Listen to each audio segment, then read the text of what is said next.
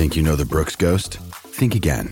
Introducing the all new, better than ever Ghost 16. Now with nitrogen infused cushioning for lightweight, supreme softness that feels good every step, every street, every single day. So go ahead, take your daily joyride in the all new nitrogen infused Ghost 16. It'll turn your everyday miles into everyday endorphins. Let's run there. Head to brooksrunning.com to learn more. Good morning, Oregonians. Today is Tuesday, August 21st. I'm Samantha Swindler with some of the day's top stories. Police arrested a 22 year old man suspected of striking a spectator with his car Sunday night at an illegal street racing event in northeast Portland.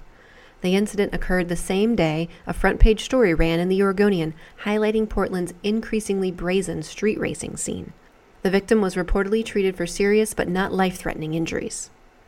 President Trump called out Ted Wheeler on Monday, saying the Portland mayor had shamefully instructed city police not to assist federal officers patrolling a protest at the local Immigration and Customs Enforcement Office. Wheeler's decision left federal officers, quote, to face an angry mob of violent people, Trump said during a White House speech.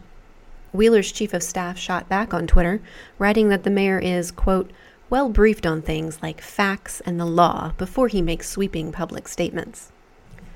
Lambs generally go for about $7 a pound at the Umatilla County Fair livestock auction, but a lamb named Henry recently fetched $162 per pound. What makes this lamb so special? Henry was raised by an 11 year old girl who was diagnosed with a brain tumor last year. The lamb sold for more than $23,000, which will help her family cover medical expenses. Today might be the day that Portland ties the record for the number of 90 degree plus days in a year. The high today is predicted to reach 94, and it's going to be hazy because of all those wildfires.